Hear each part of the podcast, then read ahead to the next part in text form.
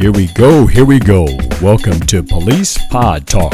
Whoop, whoop, it's the police. Don't look in your rearview mirror. This podcast covers the latest police news, along with hitting the hot topics you've been talking about all week. I'm your host, Cleveland. Thank you for joining us.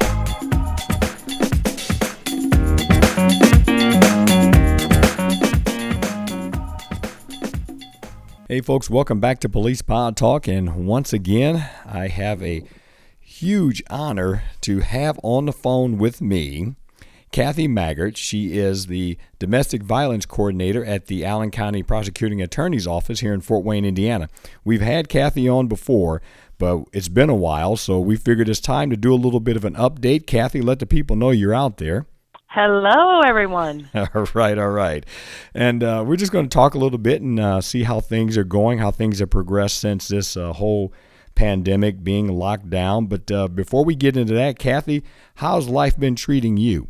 It's been good. It's been difficult, as I'm sure it is for most of the listeners out there, but it's been good. It's a time that I was able to spend more time with my family and safely, and to, bring back some of those traditions that we used to have. Mm-hmm. And, but things are good. Things are good. Back to work now for a little while, and things are good. Well, good. So everyone was healthy, made it through?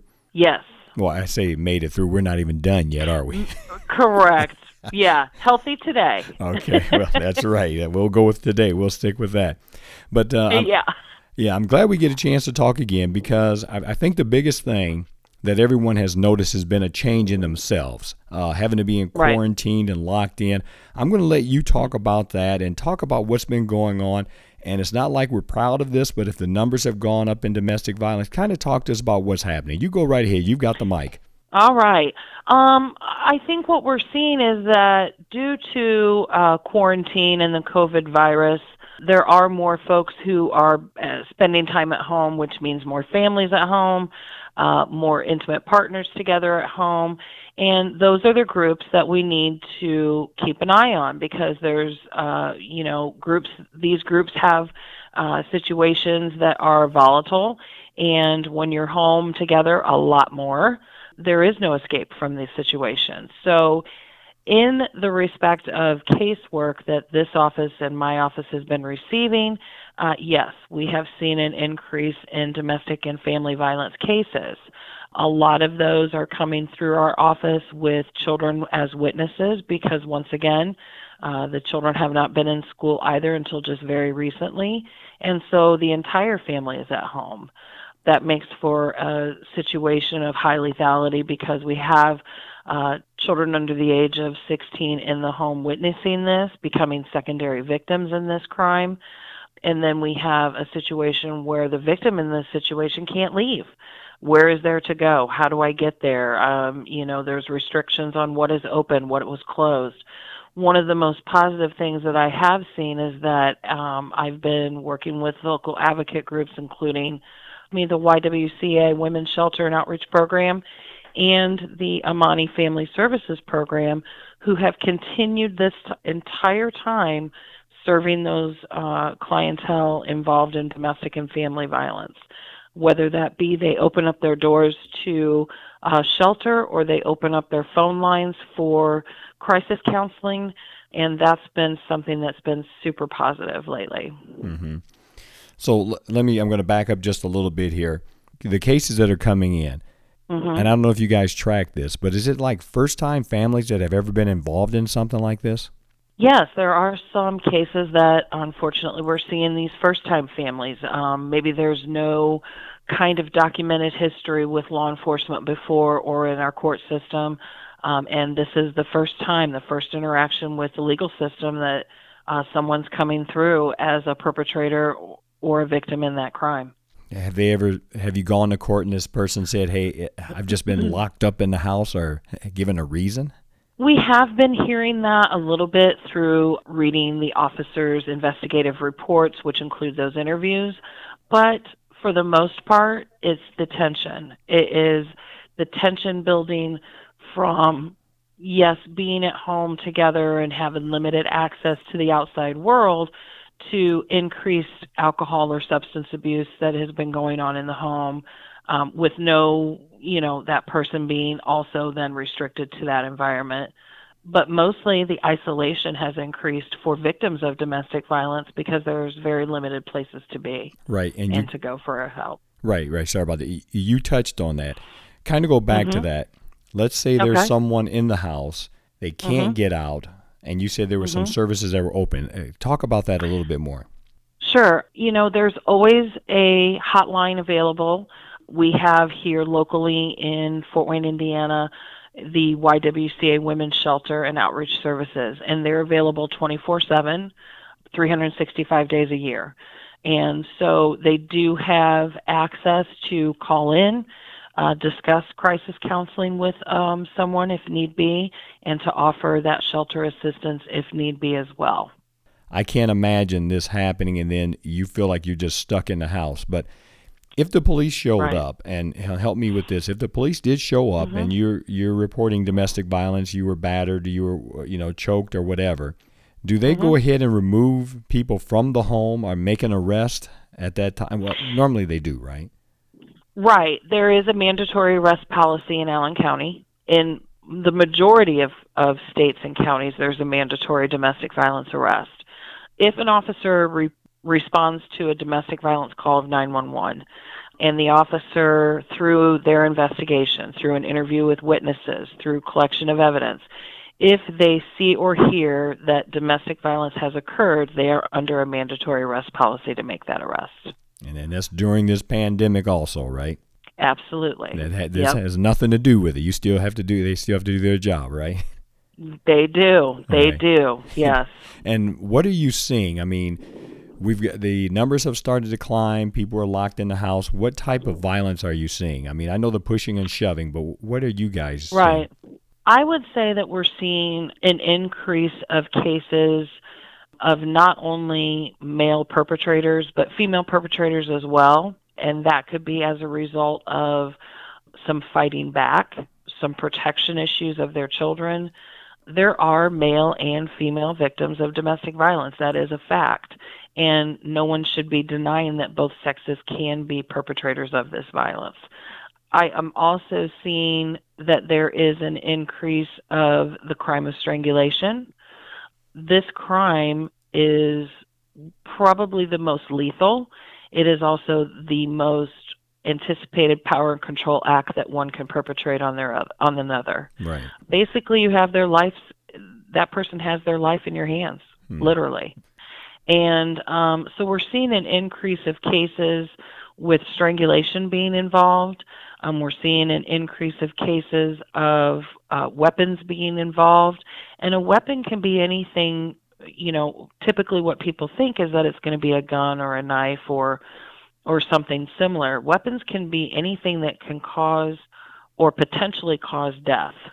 So it can be a rope. It can be a candle, a crystal lead candlestick. It can be, something, a brick. It could be a multitude of things that could be considered a deadly weapon, and those then are obviously reviewed case by case to determine if that is a deadly weapon or not. But we've seen an increase of weapons used in domestic violence incidents. And then, like I said, we've also seen that increase of female perpetrators as well. In those cases, that doesn't necessarily mean that both parties were arrested. It just means that law enforcement has to determine who was the primary aggressor in that situation. And it could be the male and it could be the female, or it could have been both legitimately. But we've seen an increase in female perpetrators as well. Wow. I'm going to go back. I always have to go back here. You mentioned something. That's fine. Yeah, you mentioned something about strangulation. And kind of get our listeners to understand exactly what is that and why is that so important. Strangulation, like I said, is probably the most lethal form of domestic violence that we typically see in casework. Strangulation is used by perpetrators, and the biggest thing to remember about strangulation is that it can cause death, and it can cause death in a very short period of time. To strangle someone, most people use the term choke, but the proper terminology would be to strangle someone. Death by strangulation or injury or the act of strangulation is basically eliminating the circulation of blood and oxygen in the body. One of the things that we need to understand is that, and that can be done by the use of hands or the use of an object. It can be done by someone sitting on the chest, restricting that. It can be used by pushing someone's face into a pillow. It can be used in a number of ways, not your typical hands to the neck, which most people think, but strangulation can be done manually or through another type. In strangulation, when that blood and oxygen circulation is halted, it's important to understand that someone can lose consciousness in probably less than 30 seconds. Once they lose consciousness, that oxygen, those cells are dying. Blood clots could continue now to form, and more serious acts can occur following in the next minute to minute and a half. Within that minute and a half, you're not going to necessarily make it through 2 minutes of that. And so death is the end result that is the most tragic. Now, I know you taught a class, and I got to go to it. Talk a little bit about the after effects. I mean, you don't die, but, weeks, months later from being strangled. Right. Strangulation, and the typical thing that people expect is to see visible injuries of someone who's been strangled, and that's not necessarily true. People will look, if the person says that they were strangled around the neck by both hands, people will automatically assume that they should see fingerprint bruising or redness or scratches. That's not necessarily true because the real damage occurs inside the body. Things that we can't see, crushed larynx, ruptured blood vessels, clotting, things of that nature. And so one of the biggest misconceptions is that you will see the visible injury, and that's not always true. The other thing is that folks may experience a change in their voice. That could be because of damage to the larynx and the voice box. They can experience breathing problems because there has been the restriction of air loss. They can experience a number of different injuries, headaches. The thing that we want most people to understand is that following a strangulation, one of the only types of medical service that can really tell what kind of damage has been done is called a CTA or a CT. I'm going to have to get a little more official because that's not very good if I'm not, right? But a CTA is a type of CT scan. Of course, when I look at it, it comes up as Chicago Transit. That's not what we're talking about today. No. But so when we look at it, it's I want to say it correctly. Hold on. But it's a type of angiogram. A CT scan with an angiogram. That means they're using that dye to officially look at specifically to see where the potential arteries or clots could exist. Mm-hmm. When someone is strangled, wherever that oxygen is cut off, that blood's going to build up, okay? And when it's let go, where do we think that blood clot would go to? Well, it will go up, right, because of the circulation. Mm. When it goes up, what's on the top of us? Our head. And it'll go straight to the brain, and it can cause a stroke. Hmm. So we want to be able to see, we're looking for blood clots through those angiograms or those CTAs, and we're looking for any kind of damage like dissection in the throat, neck area, so that we know what kind of injury exists inside. Okay. So if there's a female out there, even a male, I take that back. If there's anyone out there listening and they've been strangled, because I've heard people say, well, I was choked just a little bit and it was no big deal. Mm-hmm. What do you say to that? There is no such thing as a little bit. I mean, it can cause pain. It can cause, if you're losing your breath, that is a strangulation. It is the stop. It stops the circulation of blood and oxygen. And that is strangulation. Strangulation can be 5 seconds, or it could be 2 minutes resulting in death. It's just once that oxygen is impaired and cut off, that is a strangulation. So to blow that off to say, well, I got into it with my partner and they grabbed me around the neck and pressed their hands around my neck and I couldn't breathe for even a half a second. That's still strangulation. It can be, yeah. And whether that's a crime or not, that's up to further investigation and things like that. But for them, that is, you know, that was what took place with them. They could not breathe whether it was 5 seconds or not. You know, we train with officers to ask questions, so it helps to determine the length of time or the severity of the act of the strangulation. So we're asking them to look for signs and symptoms. You may ask them, what kind of things were you seeing at the time? Some people report seeing stars. Some people report seeing blackness. Some people report that they had ringing in their ears. Some people report that they were gasping and spitting. So it's kind of, you know, we're looking to see what that impairment's going to be. So for anyone that's been grabbed around the neck, it's important to follow that up. Now, how would someone follow it up? Would they just go to their doctor, or what would they do? They can contact their doctor if in an emergency situation, obviously through 911 and ambulance or ER services are available. Urgent care centers are available. And it's letting them know what the act was that was committed on them to make them believe that there was that strangulation, and for people to be knowledgeable and say, it's my understanding there is something that can look inside. Can you help me with determining if I have any kind of injuries inside? Just because people are using the quarantine as an excuse, and they may be like the first time this family has ever been involved in any kind of a domestic violence, that doesn't give them a free pass to not be held responsible for their actions. Is that true? That is true. We're not, you know, a crime has been committed. A crime is sent to this office to be reviewed for prosecution, where the state will determine if they're going to hold that perpetrator accountable for the act that we were arrested on.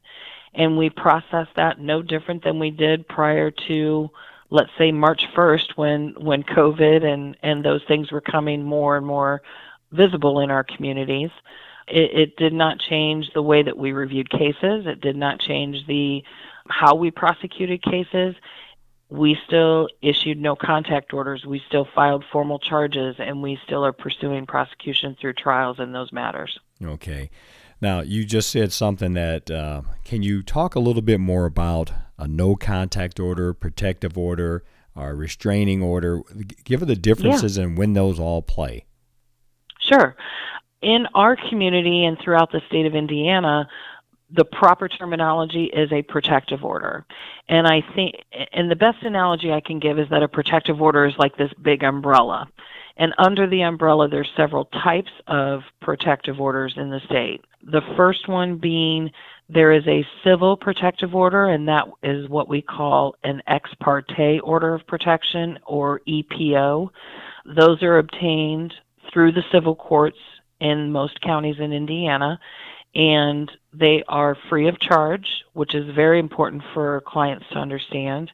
It's free of charge, and basically that person is asking the court to give them a safety through protection of forcing that other party to stay away from them.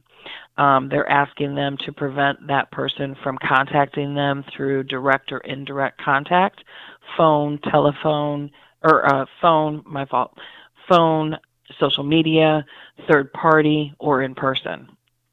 And they are oftentimes restricted on who can apply for those, and they are looking for those with domestic violence history, sexual assault, stalking, and harassment. So those are the kinds of services that the ex parte order of protection is available to, and if the person petitions the court and meets with the judge and the judge agrees with that, again, it's free of charge, then that protective order is issued and served upon the responding party.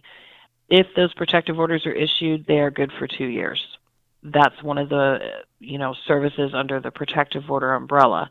The other type of protective order that we have is called a no contact order, or NCO. Those are issued out of criminal cases by the judge. So if someone is arrested for a domestic or family violence case, a sexual assault, a child battery, those kind of cases where there's a victim of violent offense, those can be issued by the judge, and that is a strict no-contact order, meaning there shall be no contact from that defendant with that victim in any way, shape, or form. And those are issued by the court, so those are not charged upon for the victim at all. And then finally, there is another type of civil protective order under this umbrella, and it's called a workplace violence protective order. And what that is that would be for, let's say, a business who has a victim working with them inside their business as an employee, and the perpetrator or the party is making threats to the local business trying to get to that employee or victim. In that response, the employer, most of the time through their legal department, will file for a workplace violence protective order. And that means that they are asking the court to restrict that person from coming on their premises, from contacting their premises or place of work, to eliminate and protect those employees within its walls. So do these protective orders also cover any children? That depends. If there is, in both circumstances of those civil protective orders, most of the time, our magistrates or judges are asking further questions. Has the child or children been involved as victims, as secondary victims of these crimes or these incidents of abuse or harassment? At that point in time, the judge can render their own decision on whether or not to add them. However, most of the time, a victim is not only filing for their own protective order or ex parte order of protection, they are also filing on behalf of their child, which is a separate order, which would be separately reviewed at the same time. So they can be, but it just depends on the circumstances and whether or not that judge feels he has the authority. Because certainly if children are shared by a domestic couple, then there are also legal ramifications regarding custody and visitation rights. Have you guys been seeing an increase in, be it, and I know you don't investigate a lot of them well, maybe you do, the elderly, nursing homes? Are you seeing people who are caring for an elderly family member? Did it increase? Yes. Okay. Do you know what I'm asking? I think we've seen some. I am seeing that, because once again, where are we with COVID and where are we with quarantine? I think that it's not that it hasn't existed, this family violence. And of course, what we want to understand is that in situations with elders, this abuse is coming from their caretakers, who the majority of the time are a family member. And so this was happening beforehand, but I think what is brought to light is that there's less places for people to be and go during COVID, so this abuse is more prevalent. I don't know how I want to really kind of put that out there. Maybe you can help me a little bit, but I think the awareness of it is becoming more to the surface, and I think that they need to understand, most importantly, whether it be a neighbor or someone witnessing this, or a doctor's office or a nurse or another family member, if that caregiver is abusing the party or the victim, that is a crime. It is not necessarily anything else at that point but a crime. It is against the law to batter an elderly person to the point that they experience pain, right, or have injuries. And so I think what is important is that these are crimes, and where do we report crimes to? 911. Right. And that's the most appropriate place that these crimes need to be reported to. Right. But we have seen that, because I think there's been, again, more family together, or the folks, were not able to stay in the facilities that they were in, so they went home with their family members. Mm-hmm. I guess I didn't think about that one. Yeah. That's a good point. Okay. Yeah. I'm going to go back, and I keep doing this.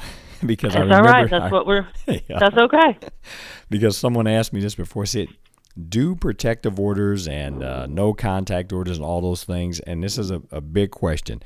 Do they work, and is it worth a victim getting it? I think that they do work, and the reason I want to explain that. I think that they do work because if a victim needs this person, or it's one step in the victim safety plan. There's many steps in a victim safety plan when they are planning a strategy to exit an abusive situation, or they have left the abusive situation. One step is a protective order, and the protective order, the civil protective order that we were talking about earlier, the ex parte order, that does work because if the victim has sought out assistance and the court has authorized that and the court has ordered that person to stay away, if that person contacts that victim by phone, email, in person, and the victim has to call 911, when officers arrive and see they have access to the protective order registry, they will look up that person's name to see if there is one. If they see that it's there and it's active, they have every right. Again, we're back to a mandatory arrest on domestic violence, and that would be a violation of that protective order, and that means there could be an arrest then. Okay. So I think that that's the important part of it. Yes, we also have to be honest that it is a piece of paper, and it can't, if someone is truly going to commit the most heinous or harm to that victim, they have to have a good safety plan, and no piece of paper is going to stop that. No safety plan could potentially stop that. So while I think that they're good and that they can be effective, it doesn't mean that it's going to be foolproof. So with all the information that's been put out there, you've been doing this for years. Are you seeing an improvement in this area at all?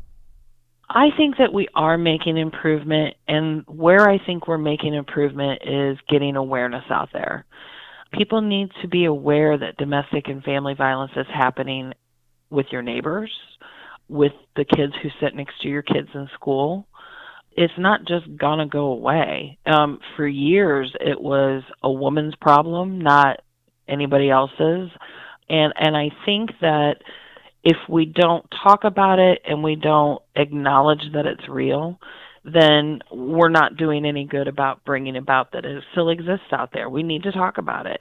And I think there is more discussion about it. Of course, there's more discussion about a lot of topics in the public right now. But I think that, talking about it and bringing about the awareness is the most crucial, and I think that that is going on.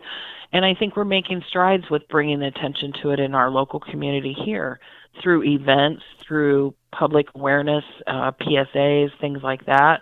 I also think that the crime of strangulation is also something that I've seen an increase in better investigations coming from law enforcement, meaning they're asking the right questions, they're identifying the elements, they're collecting evidence, and they're building stronger cases, which means that we, when we receive those investigations, have better, stronger cases for prosecution, and the utmost goal is safety of the victim and the community and to hold the perpetrator accountable for the act. Wow. Well said. Kathy, you have a tough job, but I've known you a long time, and you do it really well. And I appreciate that. And we always pray for you because we want to make sure you stay strong, and you also are mentally healthy. We always want to. I'm always worried about that. Are you getting a chance? I'm here, Cleveland. I'm here.